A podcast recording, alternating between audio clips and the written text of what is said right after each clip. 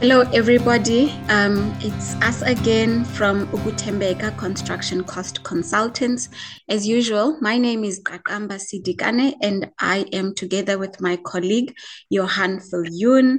And as you, um, we've already always been doing. We are doing this podcast in collaboration with um, professional CPD. So thank you once again for affording us your time in listening to our podcast.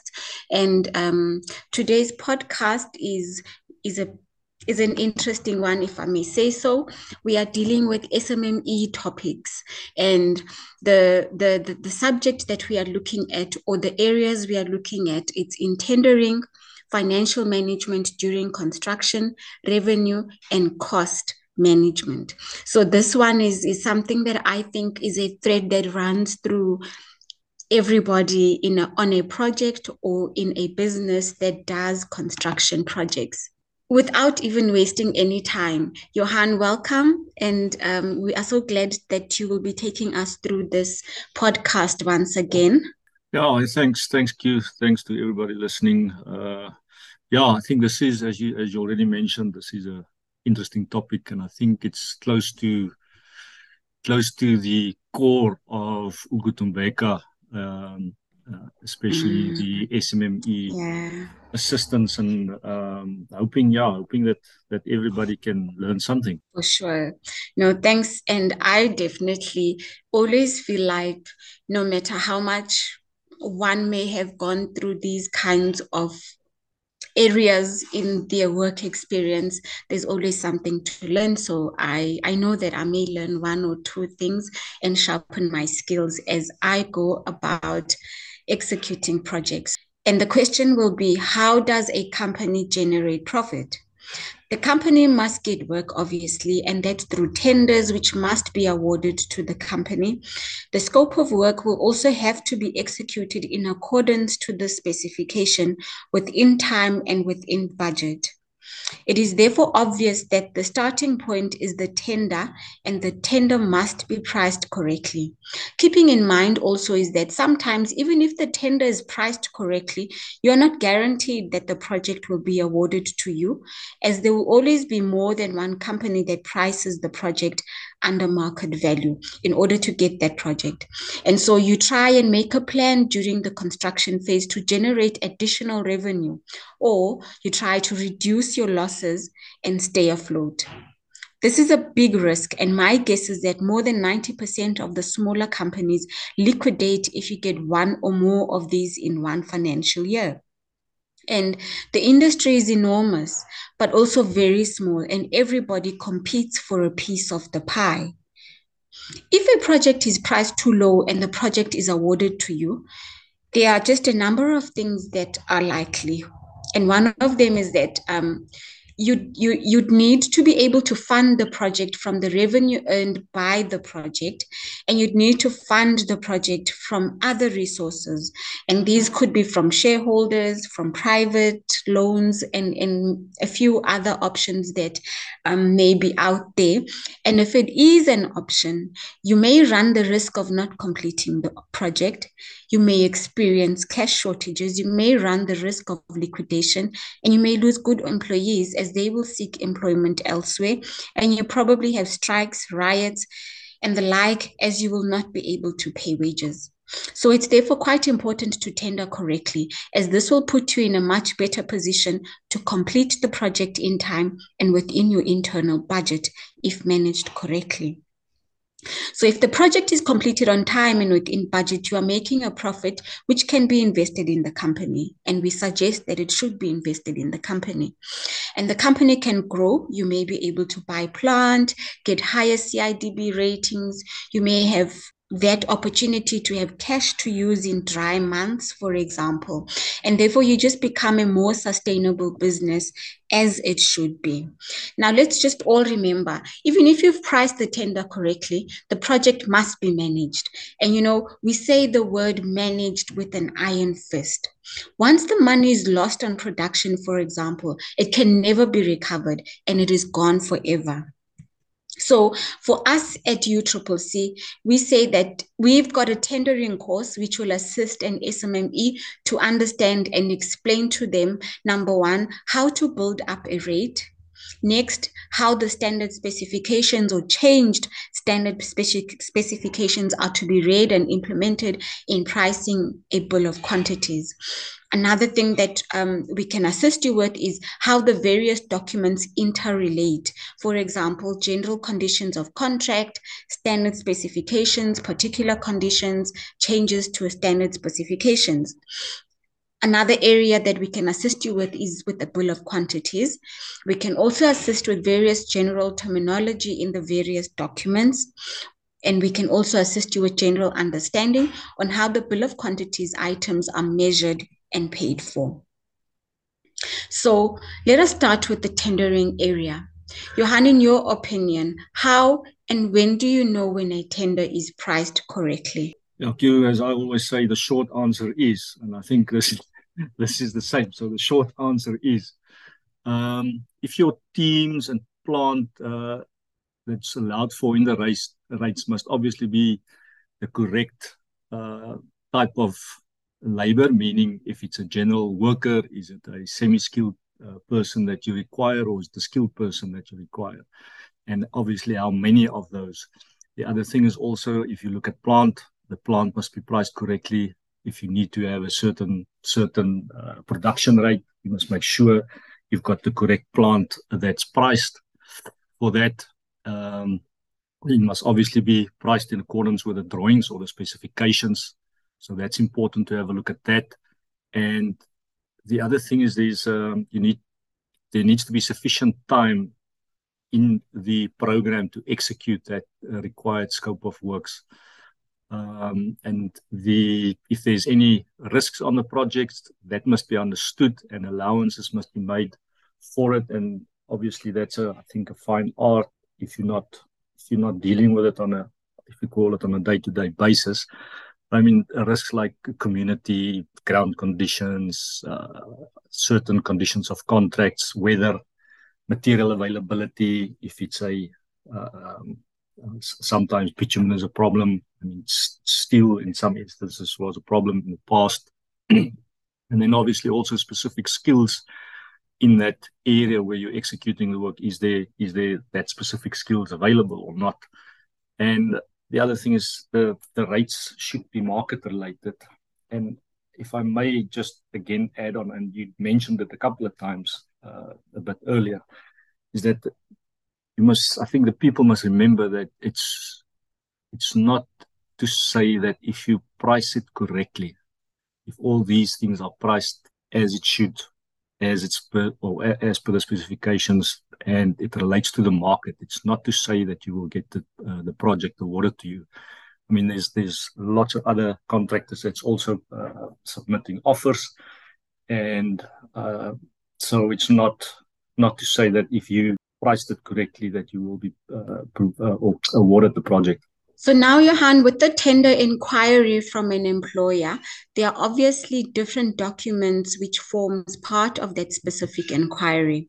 One of these will be the conditions of contract. Just explain to us in short what this document is and why is it so important? Yeah, okay, the, okay, the conditions of contract um, is the document that includes the terms and conditions of the agreement between the parties and it would include things like the language uh, and the law uh, uh, the agreement is based on between the parties. Obviously, it will include the claims procedures. Uh, it will include things like handover of the work on completion, procedure for that, um, when variations to the scope can be issued, or when uh, instructions can be issued, what the uh, what the program must include, and when when it must be submitted, things like uh, when payments will be made, how new rates are calculated, and so on. And so you can see it's quite an extensive document. Um, the general conditions of contract that we use in South Africa is obviously the uh, FIDIC or the JBCC or the NEC and the GCC, but there may obviously also be bespoke contracts, which is a, which is a let's call it an in-house uh, contract.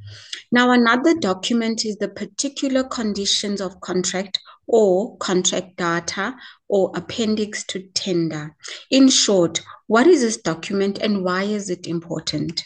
It's look, it's normally uh, client or project specific, uh, and it must be read with the general conditions of contract, you know, as a whole. And it does this specific document or part of the document uh, includes it may include additional terms and conditions. It may omit terms and conditions, or it may amend uh, some of the terms and conditions. So it's important to read the the changes or the particulars in conjunction or uh, as a whole with the standard conditions of contract so that you know exactly what's the changes made um, and I think a simple, a simple, simple example will be something like a payment term. The general conditions of contract may specify a 56 day period, but it may then be changed in the particulars as a 28 day payment. So that's in essence what these uh, or the particular conditions uh, entails. Now, also submitted with the tender inquiry is the standard specifications. Just give us examples of what it may be and a short explanation of how these documents are put together, please.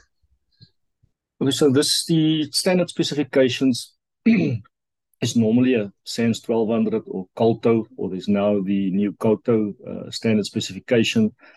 If you just look at the, uh, let's use the SANS 1200 and the COLTO. Um, as an example and maybe look into that a bit a bit wider or into a bit of more detail. But the the basics of those two documents is the same.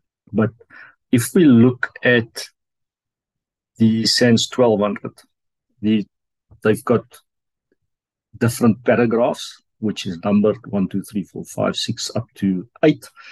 And the first paragraph uh, is deals with scope. So in this part, the works are described which is covered in that specific category. And I say category, that will be either things like dra- drains or earthworks or small dams, things like that.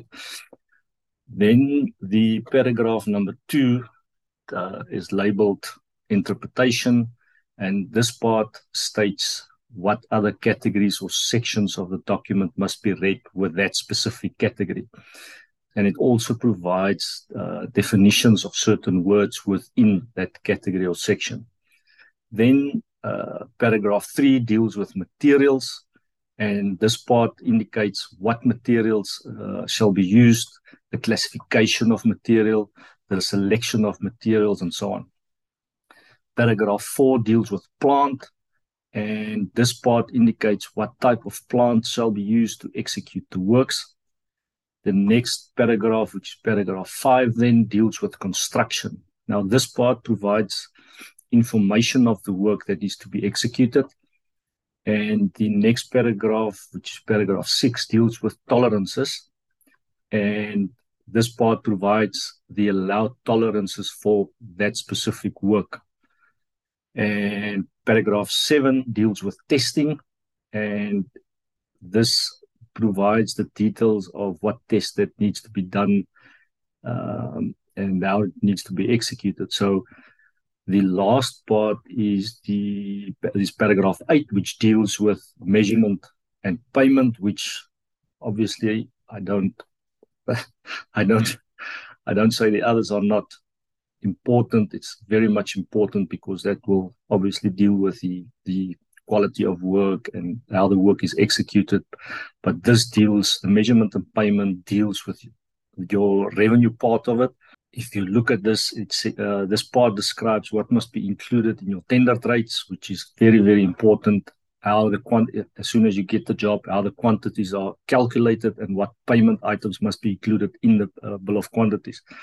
So this is important or very important at tender stage, and it must be studied uh, while you price the BOQ. To give an example of it, if the SMME needs to price for medium pressure pipelines, for example, then the go-to SANS 1200 document will be L, And if subbase needs to be priced, it will be ME, or if stormwater drainage needs to be priced, it will be LE. So you can see it deals with the certain types of work in certain uh, either a M or a ME or a L or a LE. Each of those are dealt in the same manner. In other words, in paragraph one deals with the scope. Paragraph two is interpretation. Three is materials and so on. So it's very much the same set out for all the documents of, of the SANS uh, specification, standard specification. So if you look at Colto, it's divided into different work categories and it deals with, uh, firstly, with scope. Interesting enough to see is that the, uh, the scope is numbered with the first two G digits of the section and then following a chronological numbering system. So, for example, if you deal with section 2100, uh, scope will be numbered as 2101. And in this part, uh, the works are described, which is covered in that specific section. So also scope, and then it deals with what needs to be done. So after after the scope, each section deals with that specific works a bit differently. So in other words, it will have sections which is specific to that section and scope. So for example, if section 2100 is used, it will have subsections such as open drains or banks and dikes or subsoil drainage. Then it will be numbered as uh, open drains will be numbered as 2102, banks and dikes will be numbered as 2103, and subsoil drains will be numbered as 2104, and so it will go on.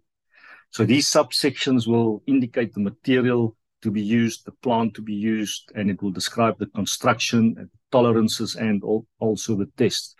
So more or less the same, let's call it subjects is dealt with in, in both uh, standard uh, specifications. So the other part which the with Colto is dealing with is the measurement and payment.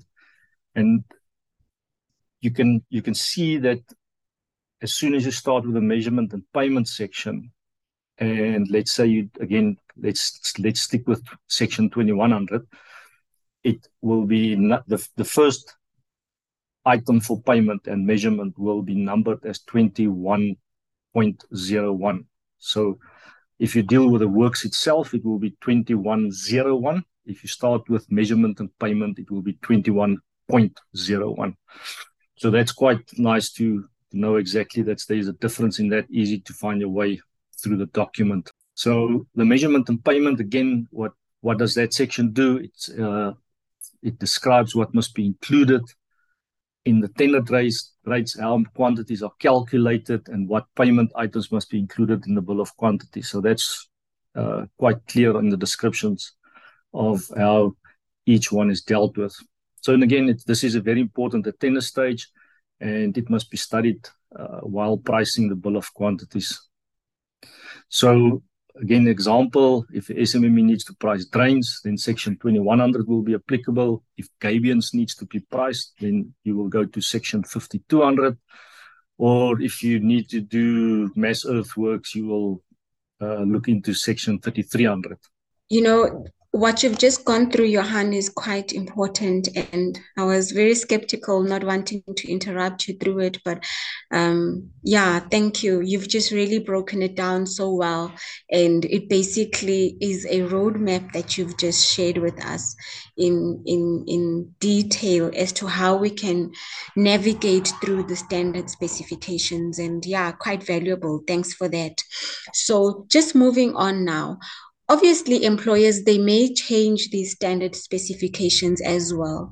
And they may add to these specifications or delete some aspects could you just explain this to us?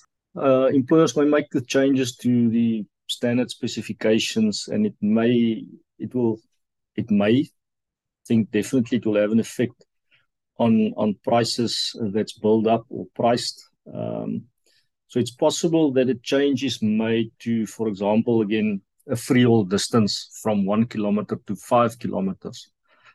And if if this is done, then obviously that will that may have a a fairly big influence or effect on the on the rate, and that's why these things, if it's changed, um, the changes to these standard specifications must be you know, read and understood and implemented by by not just the SMME but everybody that that uh, builds up a rate or uh, is doing the est- uh, the estimating for that specific project. And I mean, sometimes it will also say there's no freehaul.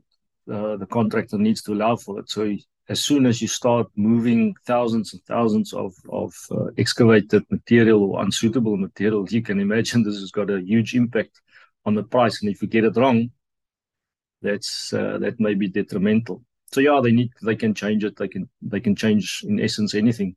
If it is a remeasurable contract, it will also include a bills of quantities, which is a BOQ. What should an SMME be aware of in relation to the BOQ? I think for me, you know, as an individual, um, as a young person, the BOQ was very overwhelming, and I, and I think for anybody that's not working with it on a let's call it a daily basis, it it it's it will it may or it may be intimidating as such. But the, I think the, the more you work with it, the more you understand it, it. It's quite easy to work with and to find your way through it. So I think, but what is important is that in a remeasurable contract, the quantities that's in the BOQ are only an estimate of the works that needs to be executed. And these quantities can either it can increase, it can decrease, or it can remain the same. And each contract deals with that, uh, uh, or general conditions of contract deals with it differently, or uh, dependent on how the uh, the client changed the particulars to it. But each BOQ um, item is referenced to a specific item, item either in Colto or the SANS 1200. And obviously, that's dependent on which specification is used uh, on the project.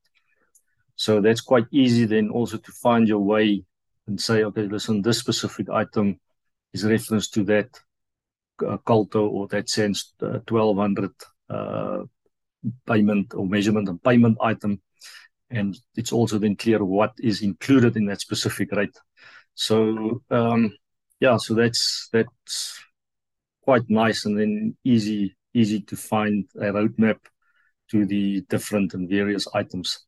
Um, what does an SMME need to be careful of or aware of when looking at the drawings?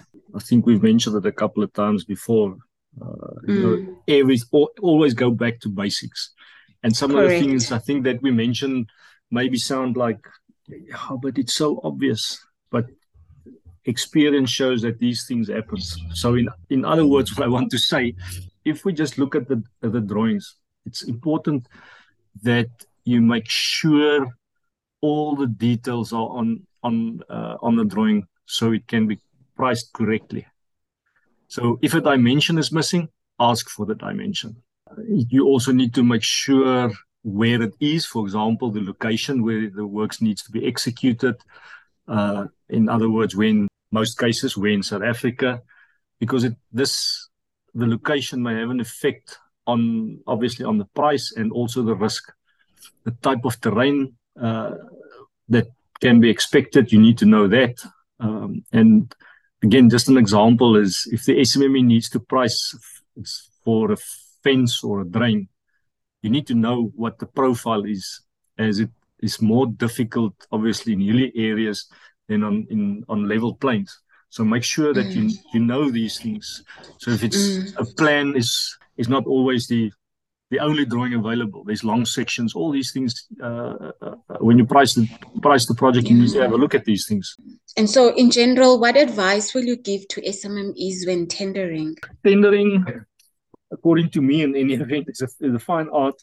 And unfortunately, if you get it wrong, it costs money, and even the possibility exists that uh, it may end the lifespan mm. of a company or cut it short.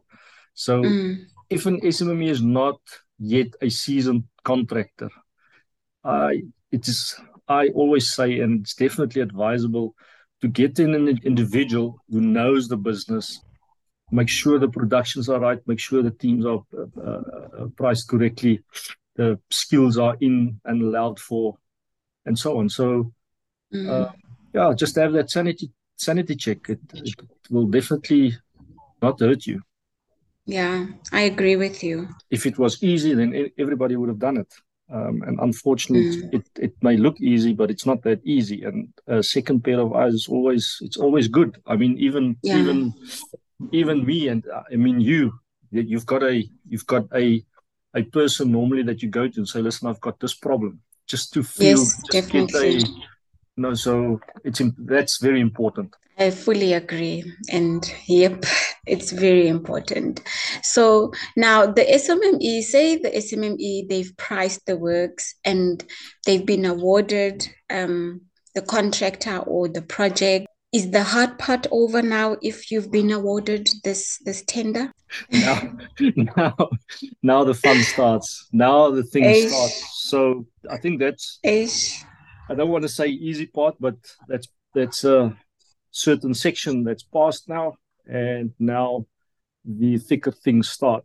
I think it's important to to know and accept and embrace that the that the hard work starts as the work needs to uh, now need to be executed. So in, in, accordance with the scope and the agreed rates. So yeah. now the management gets in, that project needs to be managed, and it needs to be managed in such a way, obviously, that you finish in time on the program and also in your internal budget in other ways in, mm. in, other words how it was priced so that you need to stay in that because if you don't stay in that you will lose money now just to expand a bit more on what you've just said in order to manage the execution of the works and to ensure that you remain within the budget, what procedures and processes can be put in place to assist with this?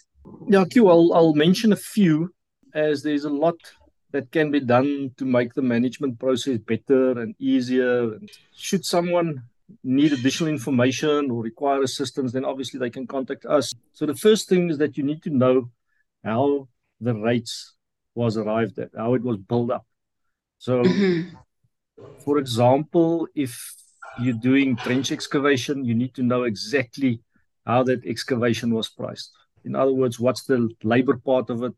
What's the plant or machine part of it? And mm. what's the production per cubic meter or per linear meter that's been that's been allowed for? And if I say allowed for, that means uh, that rate or estimated cost, excluding any profits or overheads. It's just that money that you have that you allowed for to spend on that specific activity as you've mentioned as well, our course on tendering, it, uh, it will assist in making sure that the detail is such that this information can easily be extracted. So in that course, we provide a bit of tips and also some Excel spreadsheets on how mm-hmm. it can be uh, uh, broken down and categorized so that's easy to, to get all this information uh, uh extracted from mm-hmm. that specific sheet. So yeah, so the budget per cubic meter or linear meter must be the basis of what resources you put on the ground to execute the work. And also, the production needs to be considered in relation to the program or timeline you have, uh, have to complete the trenching. So that's very important. So you also need to make sure that you have a daily diary performance report as such so this report must be done by the foreman himself or supervisor and needs to include things like the category of workers. In other words, how many general workers, how many semi-skilled guys, how many skilled guys, how many operators do you have, and so on. Um, also, the type of machines that's used. Is it a TLB? Is it an excavator? Is it a 20 ton, 30 ton, 40 ton excavator? Do you have tippers? Do you have ADTs, things like that, that you need to uh, uh, include in that specific report. You also need to record the weather. Is it sunny? What's the degrees uh, uh, Celsius? Uh, is it rainy? Did it rain? How much did it rain? Things like that. And obviously, then the important thing is that you need to state what work the teams uh, executed for that day. So if it's trenching, then say from this specific manhole, this number manhole to that specific number manhole, or 50% through that. So then it's easy to quantify what has been done for that specific day. And if you've got that, then you can calculate the revenue for that uh, day. And you've got all the resources on that report, which uh, you have obviously said you've got so many general workers, you've got so many this, so many that, and you know what you're paying for them, and you can work out your cost. Then it's easy to do the comparison, have a look and see if you if you're making money or losing money um, on your estimated cost in your tender, and um, then dependent on what's what's the answer, then you can start refining. See if you're losing money, why you're losing money. If you're making money, why you're making money, and then if you're making money, you can start seeing okay, you can fine tune this to try and uh, um, increase your your your profit a bit, or if you're losing money to mitigate the uh, uh, losses. So you'll get a very good idea of where where you're going if you deal with it in in, in that uh, manner. It's also important to have a if you're working with plant or machines, uh, let's say an excavator. So it's important to have a report uh, that records on a daily basis the hours that the machine has worked. So in other words, its running hours. Record the breakdown hours. Record if it was a breakdown, what was the breakdown? Was it just a puncture or was it a mechanical fault? If it was a mm. mechanical fault, what was that specific fault? Because then you will also start to know that specific machine gives you that problem on a weekly or monthly basis. And certain decisions can be made either to replace it or get another one in or whatever the case may be. Uh, so also, and then you can record the idle hours. In other words, the hours that it's not working or it's not on breakdown. So in short, that's the hours that the plant hasn't got any work to do. So um, you will start managing your cost, or you can manage your cost according to that as well. Do you still need that specific uh, piece of plant? Can you release it from site? Can you put it off hire or whatever the case may be on that? So, and also the consumption um, you need to record the liters of fuel that the, uh, was put into the machine, and you can work out the consumption. Uh, and you can also manage theft according to that. If there's a big spike in your consumption, you know there's something wrong, uh, either machine or maybe there's there's there's fuel disappearing. So you can manage that process as well on that simple simple report. So if any item of work is, for example, uh, if it's plastered to a wall, the tender rate breakdown will show exactly the price per bag of cement because that's the detail that you've priced it in. The price for a cubic meter of ton of sand, the water ratio, the mix ratio, etc. So, so you will know exactly what it is. Uh, then, when you purchase these materials, you can compare these rates with your quotes and make sure you stay within budget for the procurement of the materials and we can also assist with setting this up for a you know for a project or a contractor. The system helps to manage the procurement process, and the SMME will know if they will make money or lose money on the purchase of material as well, and not just the execution of that specific activity. So another one is if you look at a, a load and haul operation that you're executing, it's important to have a tally sheet. The sheet normally, you know, records the times in uh, and the times out of a specific truck. So this enables you to assess the loading times, the haul times, the uh, volumes of each truck, and uh, what the driver is doing. So you can also monitor and fine tune uh, that specific uh, process. So when a project starts, cost will start to flow um, as you need to purchase the materials. So set up a you know set up a cost sheet, which uh, according to my experience, as a minimum, indicates the description, the unit, mm. the order quantity, the actual purchase rate, the, and then the allowable rate. In other words, your estimated cost rate, the actual amount, the allowable amount for the purchased quantity, and the remaining quantity. In other words, the total estimated quantity required for the whole project and what has been ordered. So you can manage your waste in that category as well. So this sheet will give you a very good idea of how you are, you know, how you are performing on the materials in relation to your tender. And it's very easy to set up sheets to manage manage these types of processes. So Johan, these procedures and processes that we are going through, obviously they are for managing the day-to-day costs and revenues and enable people to make quick decisions. The question now is are there some sort of reports that can be put in place to get an overview of the health of the project for the month and to date? You know, I would think that something like this can be very useful to the owner and shareholders of a company.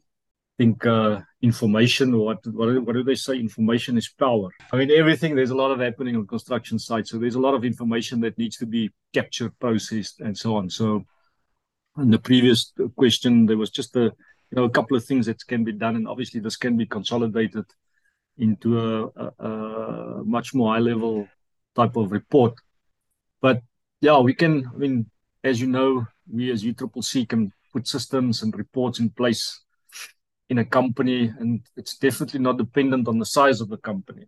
I think the earlier you start with uh, systems like this, it, the easier it is uh, when the company company grows, and you can just build on the on the on the on the building blocks that grows with a company, if I can call it that.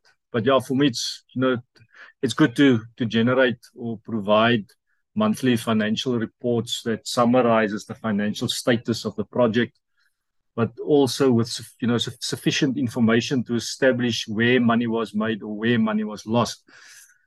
If we do consultations to company normally just say it's it's always good to make money always always i don't think there's anybody in any business that will disagree with that most um, definitely but sometimes sometimes on projects people are so focused on uh, you know if there's a loss and which it needs to be done if there's a loss to mitigate it and manage that specific loss and exactly establish where that loss is made. But it's also important to know if you make money, where you make that money.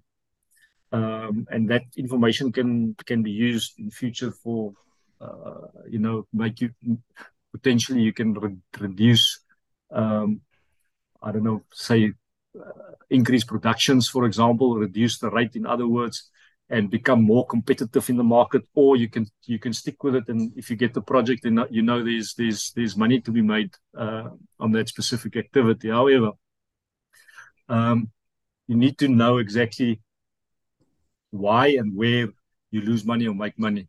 So it's it's it's always good to have a cost code system where you put the various costs and project into specific codes and the same principle for your budget or your so-called allowables. Uh, mm. because then you can do that those comparisons, uh, and it's dependent on on on the project and the company uh, where they at in I want to say in their growth phase. It's easier to do it in, in, in a in a coding system so that you can do those specific comparisons that you need to do and get some mm. information out of it to to uh, make the management on the ground much more uh, easier and more effective, if I can say.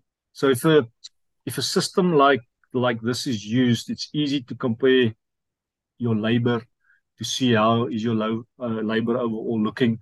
The same for plant, same for different types of materials. So um, dependent on the requirement and the type of the project, as I said, it can be done even with a full comparison with trench excavation uh, only or with mass earthworks or whatever is decided to be done. But there needs to be a system in place. So the the report that we're talking uh, about will compare your cost versus allowable. So your allowable is the is the tender estimate of the uh, or yeah tender estimated cost as such uh, that com- gets compared with your uh, with your actual cost and also then the total revenue and profit or loss for that specific month and also the to date or, or the lifespan of the project. So I, I cannot see how you know our project can be managed without something like this. Um, and mm. I think it's important that SMME should know that you do do not need fancy software to manage projects sufficiently. I mean, uh, thing yeah. like Excel can work if you know how to work Excel.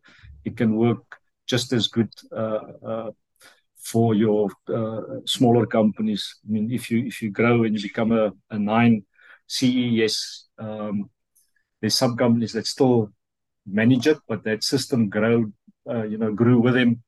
Um, but as you grow, it's possible that you will need some some some other type of software to uh, assist you with managing the project and your financials mm-hmm. and so on. But I mean, if it's if it's smaller projects, easy, easy uh, that you can do it with with Excel. So it just must it must just I think the need needs to be established or what's required, and um, if you advise the SMME correctly, uh, it's easy to to get these systems and financial reports uh, integrated mm. into into the company and into the project. Now, if the correct systems are put in place, then costs can be managed quite sufficiently. How is revenue managed? or how should it be managed and i know this is a quite of a big question that i'm asking and i but i also believe that the breakdown of this big question can help SMMEs to actually be able to differentiate and and more importantly to understand and and to know how to manage revenue. Obviously revenue is one part cost is another part. So we we explained how we see cost or how cost can be managed on sites with different reports and so on. So the revenue part walk with your eyes open. Always. If you if you're on site walk with your eyes open so let's let's let's break it down and look at simple, back to basics again, simple things. And because I think if you if you understand the basic and simple things, the things that looks more more difficult will then also be seen as parts or a section that you can break down in smaller details that can be uh, more or easier chewed in smaller portions if i if i if i can say it in that way. So yeah. first thing is make sure you get paid for everything that you do. If you do not get paid for everything that you do then there's a problem somewhere and it needs to be investigated. It is possible that uh, you are maybe doing something that is not part of your scope or there is uh, not a payment item for it in the BOQ or it is deemed included somewhere which was not priced at tender stage, in other words, priced incorrectly, or it's possible that you're just doing something that in in a manner that's not the most effective way to do it. Uh, maybe there's a cheaper and faster way to do it, for example. But whatever the reason, it must be investigated and, and dealt with. So if you walk on site, always look at your operations and ask the question, where am I getting paid for that specific operation? That employee that's doing that specific thing. Where and how am I getting paid for it? Where am I getting paid for the employer, the employee removing material from the trench? Where am I getting paid for that? Uh, if a TLB is moving from point A to point B, ask the question, where am I getting paid for that TLB that's moving there? Is, is, it, is he required to move? Must he move? Is it not possible to do it in a different way or cheaper, faster way? Make sure that everything that moves or standing, you ask that question. So it's a never it's a never ending process. Always, always do that. So if I take a simple example, if you do trench excavation and you have priced X production per hour and your actual production as what's recorded by your foreman in your in your foreman's report, that production is X minus 10 per hour. Then the question must be asked why? Am I using the correct machine or is the material intermediate and not soft as as it was priced or envisaged? So again, it's a it's a never-ending process. You need to keep on every day, not once, but a lot of times ask that question. Walk with your eyes open, have a look, assess the operation. Uh, some companies do employ quantity surveyors to deal with the measurement of works, but it's not always possible, obviously, for, for various reason, reasons. But what is important is that the person doing the measurement for the certificate for the application for payment at the end of the month, that person needs to be sure of what is written into the SANS 1200 or the COLTO, um, whatever standard specifications or amended specifications are, uh, are used. Those measurement and payment items must be read, understood, and applied um, because that will make sure that you will get paid for contractually. I'm saying contractually, whatever you do, you will get paid for. Um, it's a different story if the if the if the activity was priced in an incorrect manner. Um, so let me let me just do use some examples again, uh, simple examples. So if we look at SANS 1200 uh, LD, the sewers, and I'm just gonna I'm just gonna read it out. So um, in paragraph 8.2.1, the payment item there is supply lay joint bed and test pipeline. So the unit is linear meters and it reads as follows. The pipeline will be measured linearly on slopes over all as laid. So if you just look at that specific section, you cannot go and measure, you can, but it will not be correct. Measure, you need to measure the pipes or the pipeline um, as it's laid against slopes. So if you measure it off a plan, you will not get the correct quantity because it's flat. It doesn't take the the decline or incline into consideration, that specific measurement. So simple thing again, but that happens. Uh, then second sentence, no deductions will be made for specials, but deductions will be made for the internal length of manholes. So again, because that specific part is installed in the manhole up to the, uh, in normal circumstances, up to the uh, face of the internal side of the manhole. So that's why you deduct that specific internal uh, dimension of the of the manhole uh, of the manhole. But let's, for instance, say the the detailed drawing shows that the pipe needs to come into the manhole for, let's say, half a meter. Let's assume it's a, it's a big manhole, say half a meter for whatever reason. So if you didn't price for that, you will not get paid for it because the payment item is specific on how it's getting me measured. So you need to allow for that in your in your rate. Uh, separate items will be uh, scheduled for pipes of different materials, diameters, and where relevant classes and for different classes of bedding and types of joints. So make sure that the specification which describes the spec of the pipe is the same that was originally included for in the tender requirements and so on. Make sure you've got the correct payment items uh, for the spec uh, spec pipe. If not, then um, you need to apply for for a new rate uh, on that. Um, it then goes on and say, says that the rate shall cover the cost of providing the pipes and the cost of laying, bedding, jointing, making connections into manholes, and testing the pipeline. So the testing must also be included. So all of that must form part must form part of your specific rate. So it's important to know exactly what you need to include at tender stage for that specific item. Um, and again, it needs to be read in conjunction with your with your uh, amended specifications or change specifications for that project. Another simple example, if we look at COLTO section uh, 2100, the first one is, I'm gonna, just going to read it again. It's excavation for open drains. So first, first part says excavation, soft material, uh, excavating soft material situated within the following depth ranges below the surface level. Then it splits the payment items into categories from a 0 to a 1.5 meters and then exceeding 1.5 and up to 3 meters, and then another item for increments of 1.5 meters, and then an extra over for hard material.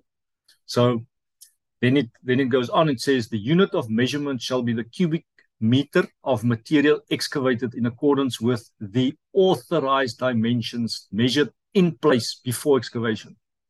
So it's not the material that that you haul away or the volume of material that you haul away.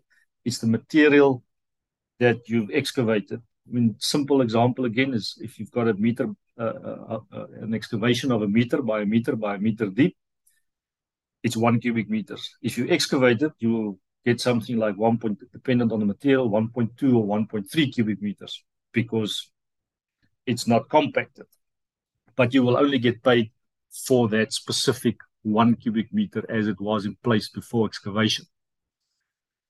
So it goes further and says that excavation for open drains only as defined in subclause 20 0 uh, at 2102B shall be measured. Now 2102B has got a description of what's seen as open drains. So it says that open drain excavation shall include all excavation required for construction or constructing a channel with a bottom width of less than 4 meters or V-shaped channel with side slopes steeper than 1.4 and total width at the top of less than 5 meters. So it's very clear of what is seen or what is defined as a uh, or an open drain. So if it's if it's not within that, then it's not an open drain. Then it's something else. Then you need to go and see what that specific um, uh, or under what category that specific excavation falls. So it's important to to read each and every pay item in detail and exactly see what it is, uh, what is required, and how it's measured. Um, then it payment item it goes on and say, irrespective of the, of the total, total depth of the excavation, the quantity of material in each depth range shall be measured and paid for separately. So that's clear uh, on the specific depth ranges. And then it says the tendered rates shall include full compensation for the excavation of the material to the required lines, levels, and grades, and the disposal of the material as directed, including a free haul of one kilometer.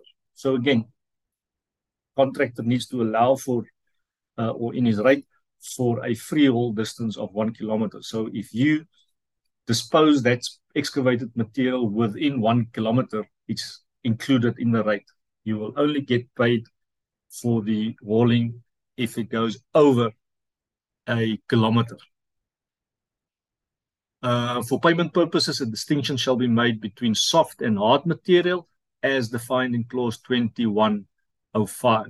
And 2105 provides a, a, a method of how um, hard material is, is or how it's established, if it's hard material or not. And if I can just read it, it says also excavation for open drains and subsoil drain systems shall be classified as follows for payment purposes. Hard material, material which cannot be excavated except by drilling and blasting or with the use of pneumatic tools or mechanical breakers. And boulders exceeding 0.1 cubic meters shall be classified as hard material. So it is important to know exactly what those specific payment items states and how it is dealt with in your measurement. And you do, um, if, if there's a systematic way how it is measured and worked with in your payment certificate, there is a couple of rand which you will uh, gather if you just do it a quick, you know, quick thing. Yes, this is the excavation and this is that, and you cannot just, I want to say, slot it in into one bill item. Each and every part of the works needs to be dealt with in this way in detail. Yes, it's a lot of work, but you, I can, I I I, I want to go as far and say you will definitely be uh, better off if you do it in this way and if it's priced correctly. So there's there's method. There's definitely method to the madness, Q. yeah, I think that's the short of it, eh? yeah. No, this is this is amazing, and I think uh, uh, just to reiterate what you've just said as well, that this may seem like a lot of work, but it will save a company so much. I think rands and also time because there's no back and forth trying to figure out within the project team where did we lose the money and all of this because you're following things follow using a method of some sort a lot has been said, Johan, and there's a lot that can be taken from this, obviously. But what I see as very important is that it doesn't matter the size of a company. What is vital is that the sooner a company starts to get basic systems in place, the better it will be. And the reason why I'm saying this is that if the basics are put into place at an early stage in the life of a company, it becomes part of the culture of that company. And as the co- company grows, it assists with sustainability, don't you think? Yeah, you you 100 percent correct. I do I do not think that enough emphasis can be put on the implementation of systems, procedures, and processes. So, um, mm, mm. No, not that you want to create a tough corporate environment, but only you know to protect profit. And these types of systems are systems that have been proven to work in the industry. I think this topic, I feel like needs an extension or some follow up later on of another podcast because these are just very, very important aspects that you've touched on and that you've gone into so much detail. Again, I also think that it would be quite good and very much beneficial for any SMME. And like I said, it possibly isn't only for SMMEs, the information that you've just taken us through. Just going back to basics, everyone, it would be nice if, if most people can have access to this podcast and just listen. And of course, do contact us because we can walk that journey along with you and we can support a company or support an SMME to put those systems in place. We don't want to be with you for forever, no, but we'd like to support and assist you, set something up that can be tools that a particular organization can use for the for the life of its of its existence. And i mean at the end of the day as um, we've already said these will assist with growth and sustainability. And that sustainability means that we're not necessarily indicating that as you triple uccc would want you to have us with you for a long time even though we would like to. But we certainly believe that once you've set systems in place your business would be able to function fully on its on its own apart from externals and obviously with the support and and the efforts of the project team members themselves. And so with that being said johan thank you so much. Um, much appreciated. We've come to the end of our podcast um, episode for today. So please do catch us. You may find our podcasts and if you don't find our podcasts on Spotify or Apple, you may just move over to our website, which is www.uccc.co.za. That's www.uccc.co.za.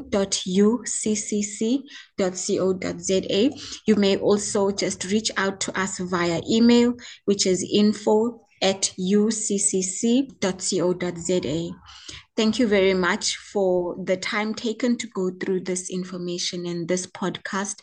And we are excited about what we're doing and what can be achieved through these um, these discussions that we keep having. And I'd also like to extend our thanks to Professional CPD for helping us deliver such important information and, and to support the built environment in terms of implementing projects successfully.